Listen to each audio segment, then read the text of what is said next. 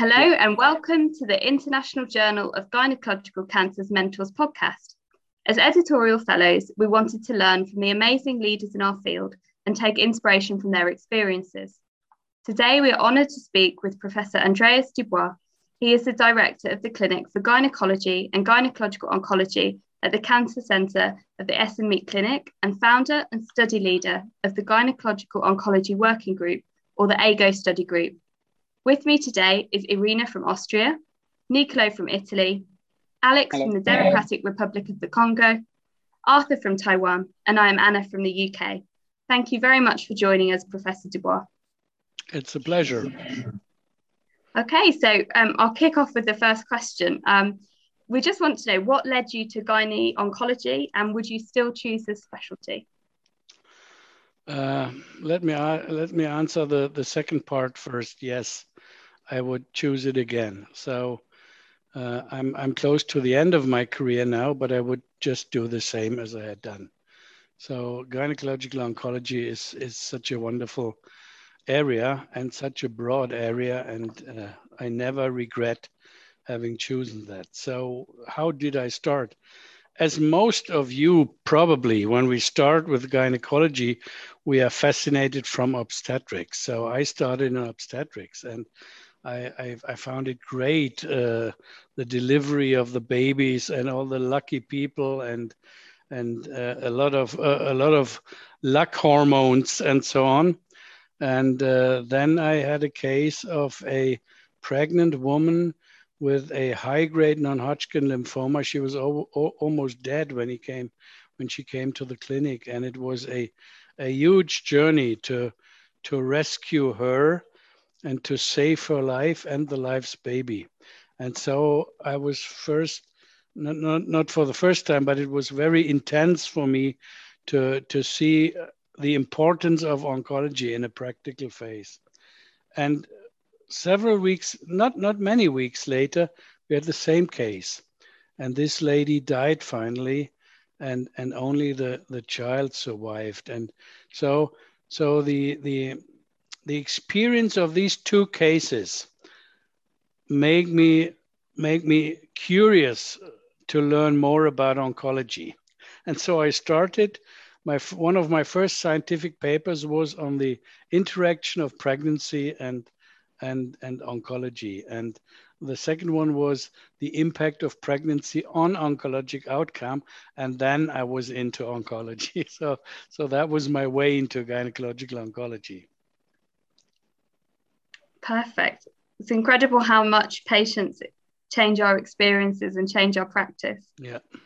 Um, so moving on from that, what have been the most exciting moments of your career?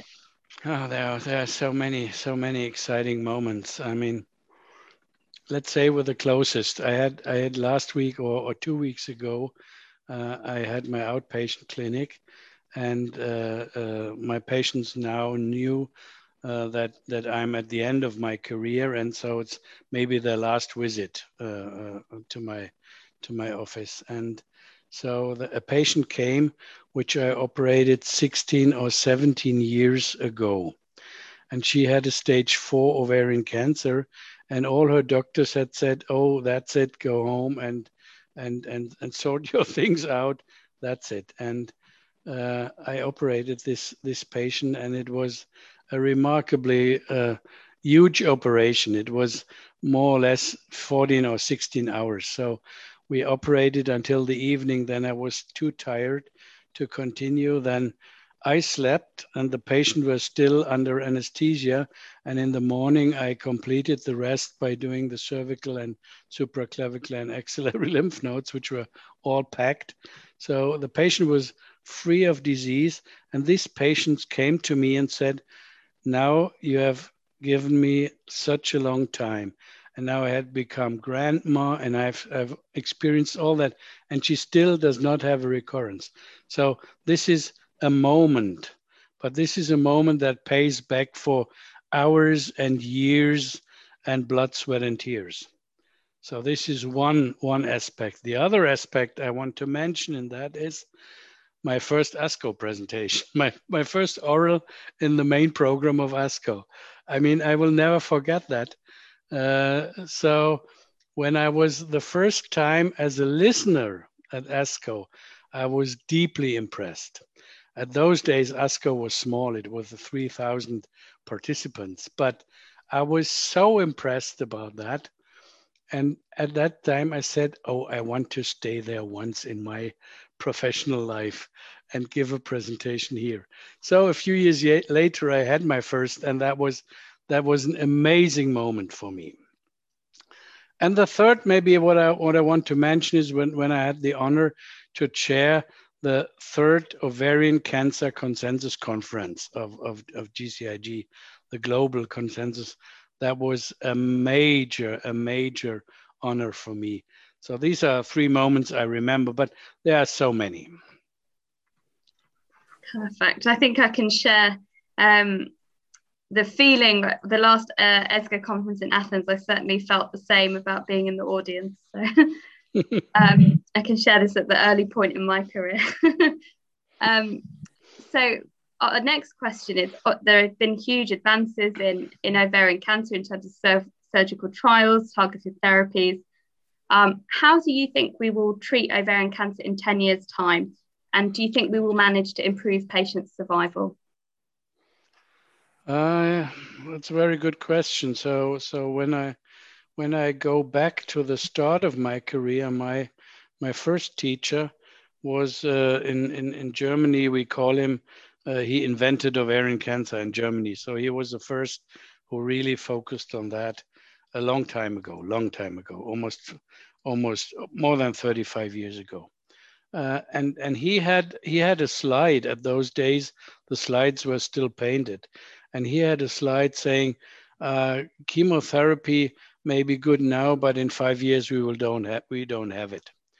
Uh, so so there's always a lot of optimism. I can now look back for, for more than thirty years in gynecological oncology. And we're still doing the operation. We're still giving the chemotherapy. Also, every two years, something new pops up and say, oh, we, we don't need that anymore. We have now such great things, immunotherapies, or now it's a PARP inhibitors and so on. In the end, everything adds a little bit to outcome. So we are much better than we had been thirty years ago, but still the old things are, are of value. And I don't, I don't believe that within the next few years, there is such a revolutionary event that we don't need surgery, that we don't need chemotherapy or, or, or other things. I think everything will have its place. We are getting better to know who the patients are who best benefit from surgery, who are those best benefit from, from chemo, who are those best benefiting from, let's say, angiogenesis or PARP or whatever. So we are getting better by getting more specific, more personalized, but none of the, none of the tools will not be needed in ten years. I think so. Perfect. So I'll hand over to Irina now for the next set of questions. Thank you, Anna, and thank you, Professor Du Bois, uh, that you have joined us, that you agreed to participate. We are very, very honored to speak to you today. So my question was actually, what do you think? Will we still need surgery for ovarian cancer in ten years or in twenty years? Yes, I'm absolutely yes. convinced. So far, every, every new drug we have invented only adds to a good surgery. So even when you look, even when, you, I mean, Nicolo, Nicolo is here, and the Gemelli group has published uh, uh, recently a paper on the role of, of complete cytoreduction in B R C A. Yeah? Even those patients who have a very high sensitivity for, for, for, for systemic treatment, for chemo and for PARP inhibitors, even those patients do better if they have a good surgery. So it will not be replaced. It adds and is a basis to other therapies. And if you combine many good things, the results are good. So I, I currently, I cannot, I cannot see that we don't need it. I mean, we, we may better identify those who need it upfront or later or very radical or modified or so, but the modality it, itself will, will st- still be with us in the next decade. Thank you, great answer. And um, my next question is, why are we still failing to cure ovarian cancer? What do you think? That's a very good question. So when, when we look on what we have achieved, uh, we have almost doubled the survival time in ovarian cancer. So, so patients now, compared to decades ago, live much longer. However, the, the proportion of patients who are cured is not in, has not increased so much. So maybe a little bit, but, but mainly in, in, in early disease, yeah, maybe, but, but not so much in advanced disease. But patients are now living double or three times as long. So there is progress, but final cure, I'm, I'm, I'm not so sure. Maybe, maybe nowadays, the patients we treat today, maybe some of them will really be cured. When we, when we, we see in, the, in, in studies with uh, using the PARP as maintenance together with all other modalities, and especially the subgroup with a good operation and a chemo, and then angiogenesis and PARP. In this, in this subgroup, we see extremely long-term progression-free survival that may add to cure. So maybe we start curing some patients, but yeah, why not? Ovarian cancer is a survivor. I mean, the cells are really, really, they can take a lot. so so uh, I think we have to work hard to understand the molecular basis on that. And maybe we need other targets and targeted therapies to, to hit these, I mean, either the dormant cells who, who survive chemo or the cells who can recover from chemo and so on. Thank you. Thank you for this answer. And uh, my last uh, question is, uh, uh, could you share with us how do, did you come up with the idea of founding the A G O study group back in the nineties, and how is it different now after almost thirty years? Yeah, at those days, there was only one study group in the world, and that was the G O G in the U S. And uh, there was another one, which was E O R T C, but that was not very much in gynecology. That was more on G I uh, cancer and sarcoma and so on. And so all the, the, the standards and guidelines we had at those days, which was sparse in comparison to what we have today, but all that came only from G O G. And uh, uh, in, in, in Europe, and especially in Germany, Uh, there were a lot of, I called them at those days, the dukes of oncology. So sitting in one city, believing that they are God, they know everything, they can everything, but they don't cooperating with anybody else. And the evidence they produced was evidence level five. It was just single, small series in single institutions without control. So I call them the dukes of oncology. And I said, the medieval times is over, so we don't need dukes, we, we need cooperation.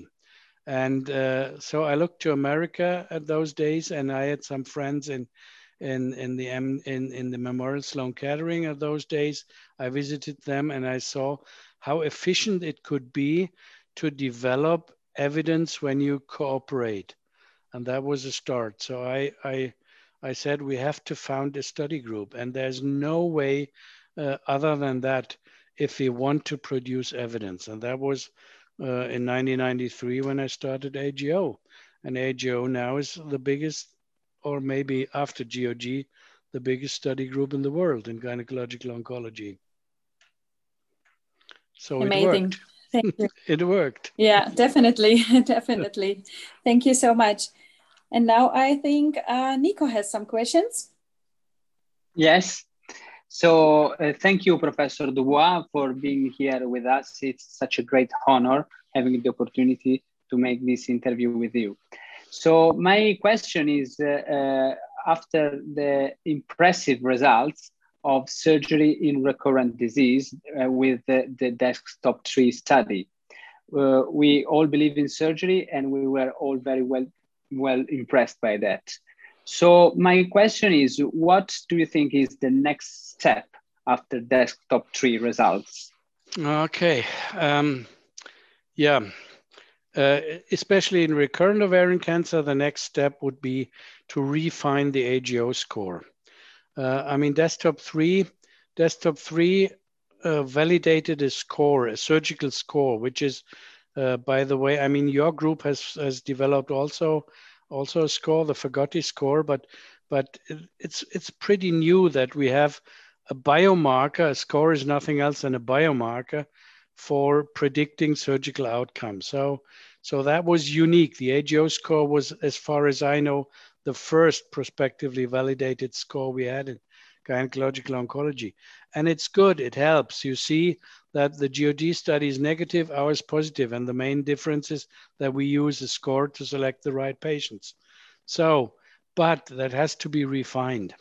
I mean, nowadays, the primary treatment is a different one from those that, that was when we started Desktop. So we have more neoadjuvant treatment, we have maintenance therapy, which was not present at that time when we did Desktop.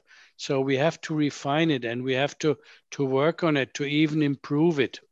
I mean, the Desktop score, the A G O score is good, but it's not perfect. So the next step is to refine it, to make it even better. And so, so to improve the selection. That is, I think, the next step which should be done. Then the other next step which we which we should evaluate is a question whether we can, uh, if we know that surgery, successful surgery, prolongs overall survival, does it then play a role when we detect the, the recurrence? Uh, in, in, in Desktop, that was not the question, and all the patients in Desktop had a clinical uh, relapse. So can we change things by having a different type of monitoring? Uh, so, so would it help to detect a recurrence earlier, to improve the complete resection rate, for example? These are all questions that can be addressed uh, now. And these are only two of, of many questions. Thank you, thank you. More food for thoughts, I would say. Absolutely. Thank you.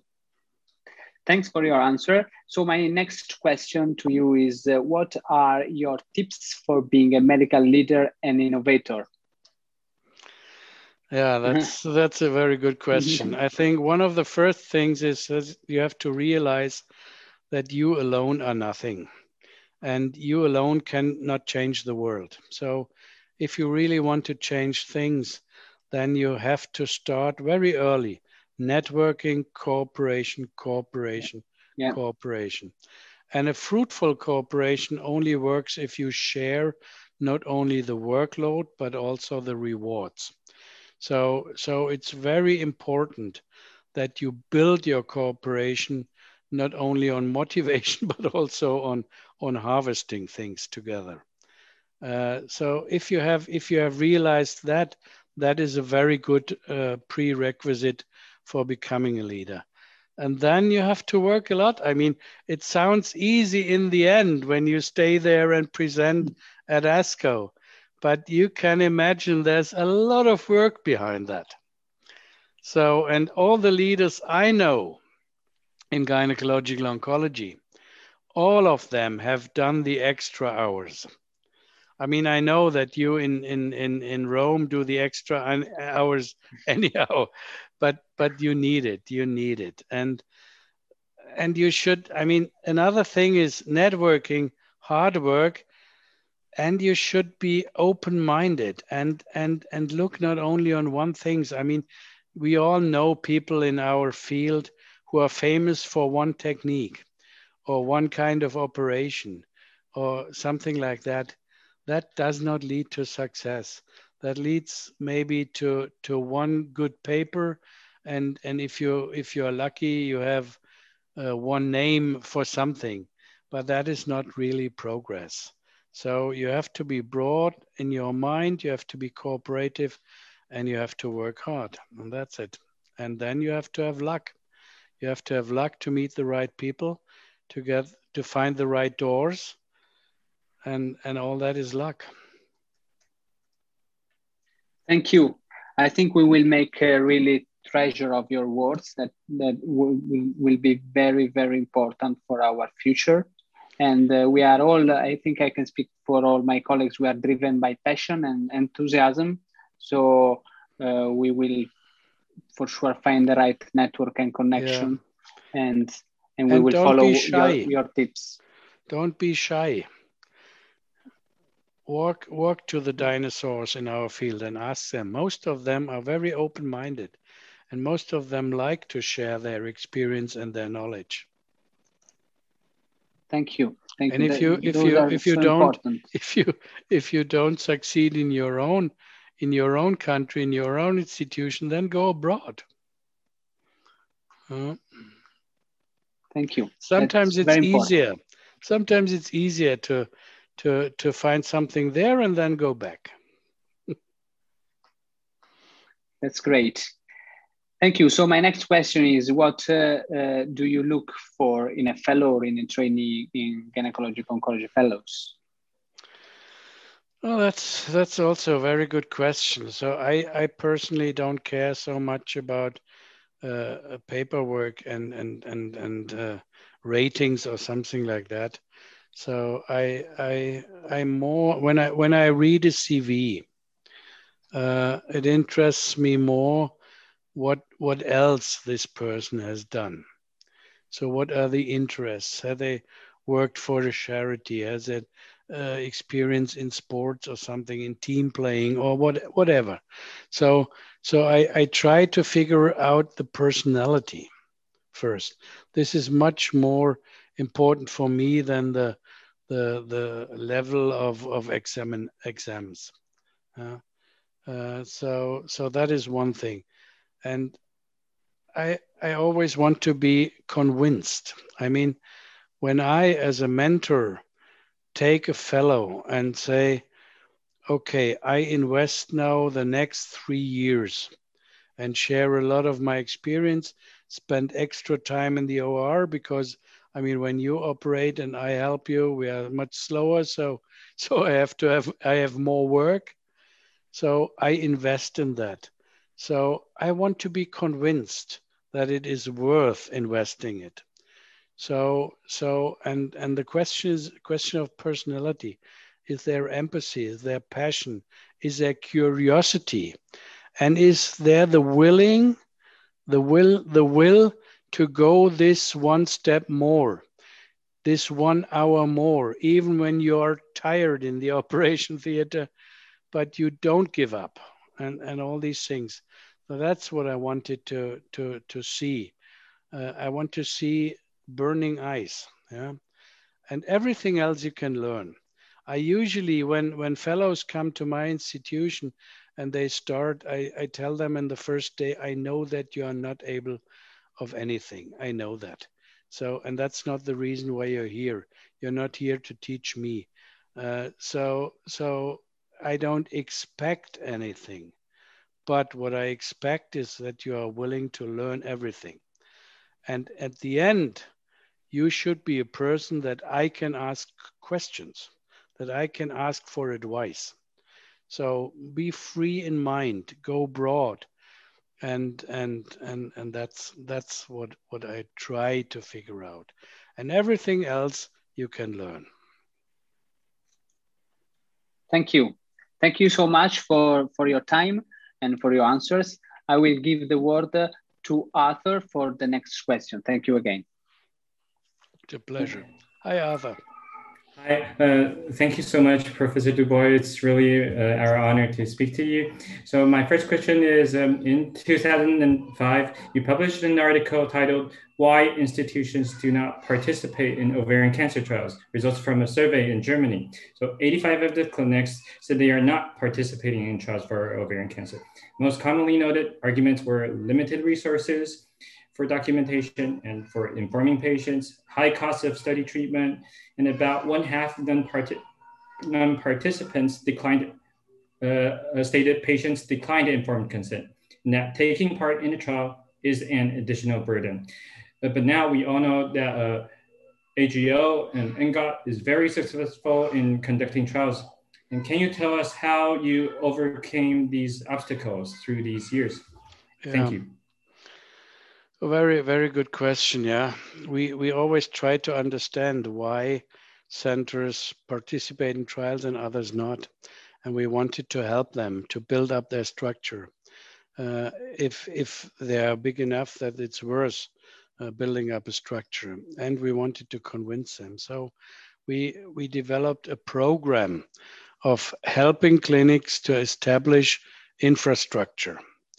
So of these eighty-five percent, the majority still will not do studies. But some of them we could convince. And in the meantime, there was a concentration of patients and study centers. Uh, study centers also, they are not the majority of all centers in our country, but they treat the majority of patients in the meantime. Uh, this was one paper, another paper, in another paper, we could show that survival of patients being treated in study centers is better than in, in, in centers not participating in studies, even for those patients who are not in the study. So what we could, what we could, what we could demonstrate is that study participation is a quality item for a center. And that we published that, and then we went to the public. And in, in Germany, we shared a public, a public webpage where all patients found all centers in Germany and the information, whether they participate in quality management, whether they participate in clinical studies. So that helped a lot to make it more attractive uh, to be on that, on that page. And what we found is that in the meantime, study participation is a positive attitude of a clinic. And it's not, not as it has been twenty years ago when patients said, oh, I don't want to be a guinea pig. Nowadays, patients ask for study participation. So the attitude has changed. Uh, but there was a long, a long way for that. It was a long program to convince the public and to convince the centers. On the other hand, a lot of centers not convinced has become smaller. So they don't treat so much ovarian cancer uh, anymore, or they have so low uh, resources that they really can't do it. And thank you so much for sharing this, uh, Professor Du Bois. And um, uh, my next question is, I Nowadays, seen... to, to add that, nowadays, uh, about one third of the of the centers in Germany that which uh, treat ovarian cancer uh, have also access to studies. That's much better than it had been. It's so encouraging to, to learn this from you, since you, you have such a strong study group right now. And um, so my uh, next question is, I saw on this uh, YouTube video that in, in the ASCO two thousand seventeen highlights for ovarian cancer, you said that you're happy about the results of LION, of Desktop Three. It's not, not, not only that you're glad with the results, but you also proved that the society was able to conduct such surgical trials. So can you share with us, what are the differences between surgical trials and medication trials? What do you see as the oh, main yes. challenges? Yes, yes, yes. yes. I'm, I'm very proud of gynecological oncology because uh, we have performed uh, a lot of surgical trials in our field, uh, in cervical cancer and in ovarian cancer. Surgical trials have, have uh, much higher hurdles than chemo trials or, or medical trials. I mean, the, it, it starts with finances. So the support to develop a new drug is huge when there is a pharma company uh, supporting a trial. For surgery, there's no company uh, supporting surgical trials. So that's the first point. So financing is much harder to get. The other one is that it's pretty easy to recruit a patient into a treatment trial where they receive drug A or drug B, whether you have two capsules or three tablets or an infusion or two infusions. That is not so hard to convince a patient that that may lead to progress. But to tell a patient to, that she becomes operated or not is difficult. And to make, to make clear to the patient that uh, randomization decides whether she gets operated or not is, is a big, big hurdle. And there has to be a lot of trust that patients accept to do in that way. So, so for, for the individual patient to be recruited, the workload, the effort for the doctor is at least ten times higher as for a medical trial. Yeah. So, so it's funding, it's convincing, it's, it's convincing the patient, and it's the hospital itself. I mean, hospitals, surgical departments live from operations, and randomizing a patient not to be operated means a loss for the department. And your economical people will tell you, oh, oh, that's not good. And those outpatient community who sends, uh, transfers the patient to your department, in my case, they say, oh, there's Andreas du Bois, the famous surgeon. I send a patient for operation to him. And then I, I send back, oh, we have randomized her to chemo alone. That is not always accepted as well in the outpatient community. So it's a lot of work, and, and, and uh, you have to in, do a lot of information to everybody to find acceptance for such a trial.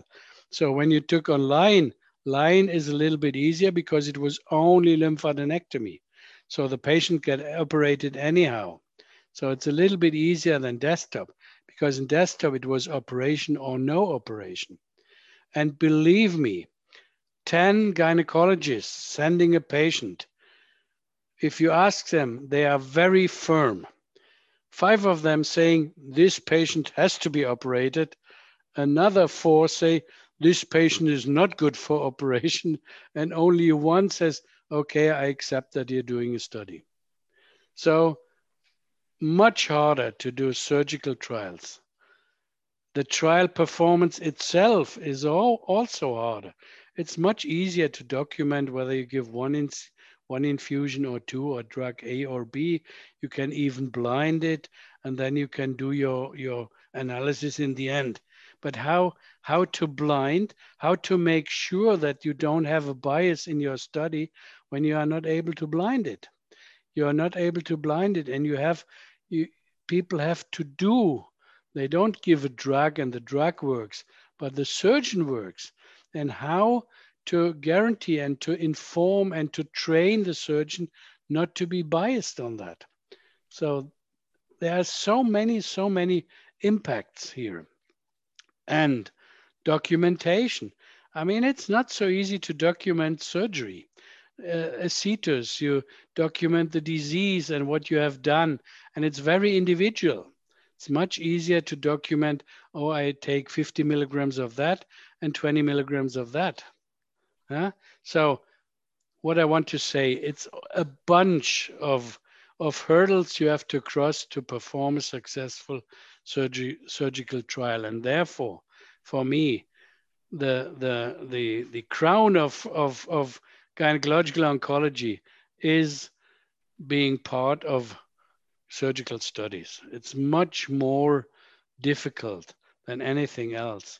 But having said that, on the other side, there is such a big need to bring evidence to that field.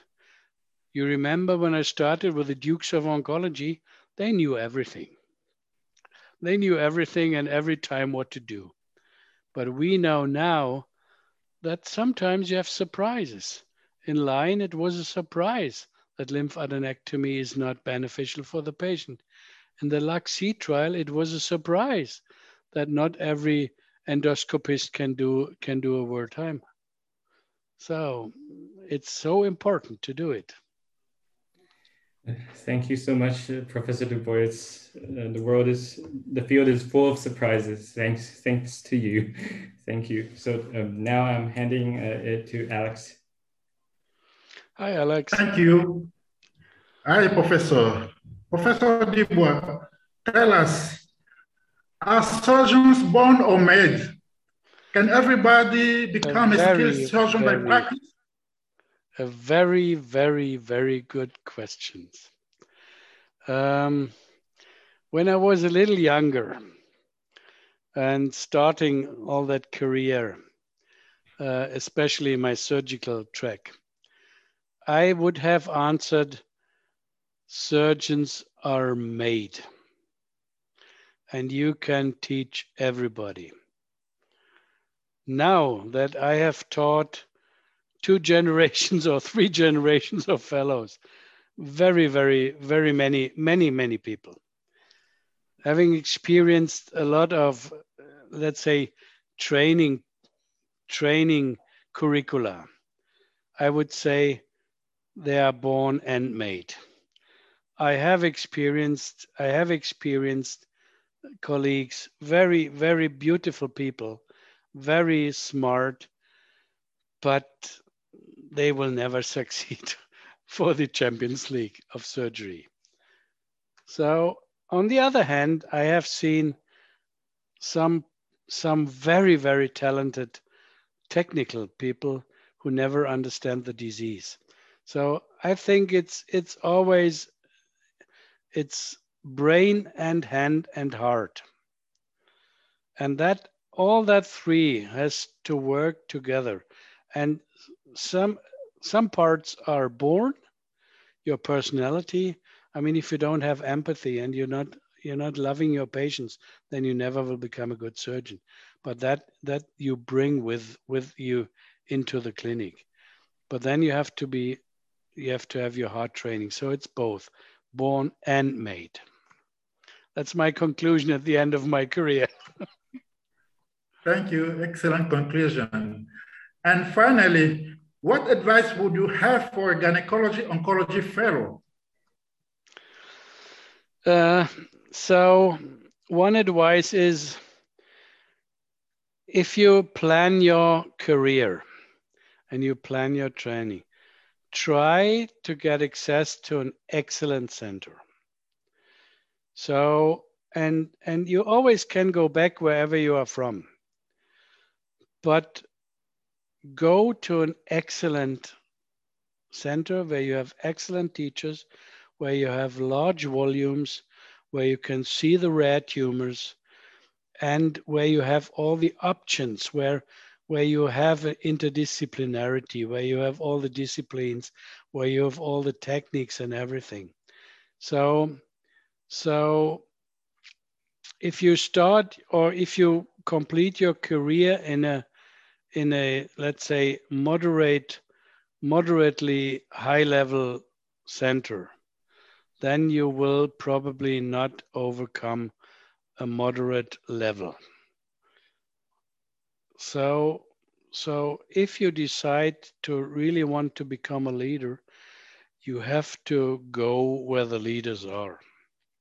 And then you can go back and can further develop it and become the, the best pupil are getting better than their teachers, yeah? So then you can develop, but to, to start to get your basic, it's very, it's very important, yeah? That you choose the right training place. And everything else I have said before about empathy and all that, but the good, the right place is also very important, and good teachers, good mentors.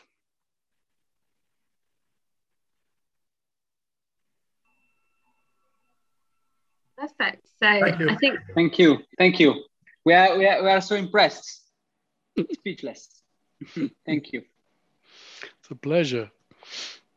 So that's all our questions. Um, we've certainly learned so much from your insights and um, a lot of honest um, takeouts to to think about and food for thought for a lot of our um, junior trainees in gynae oncology.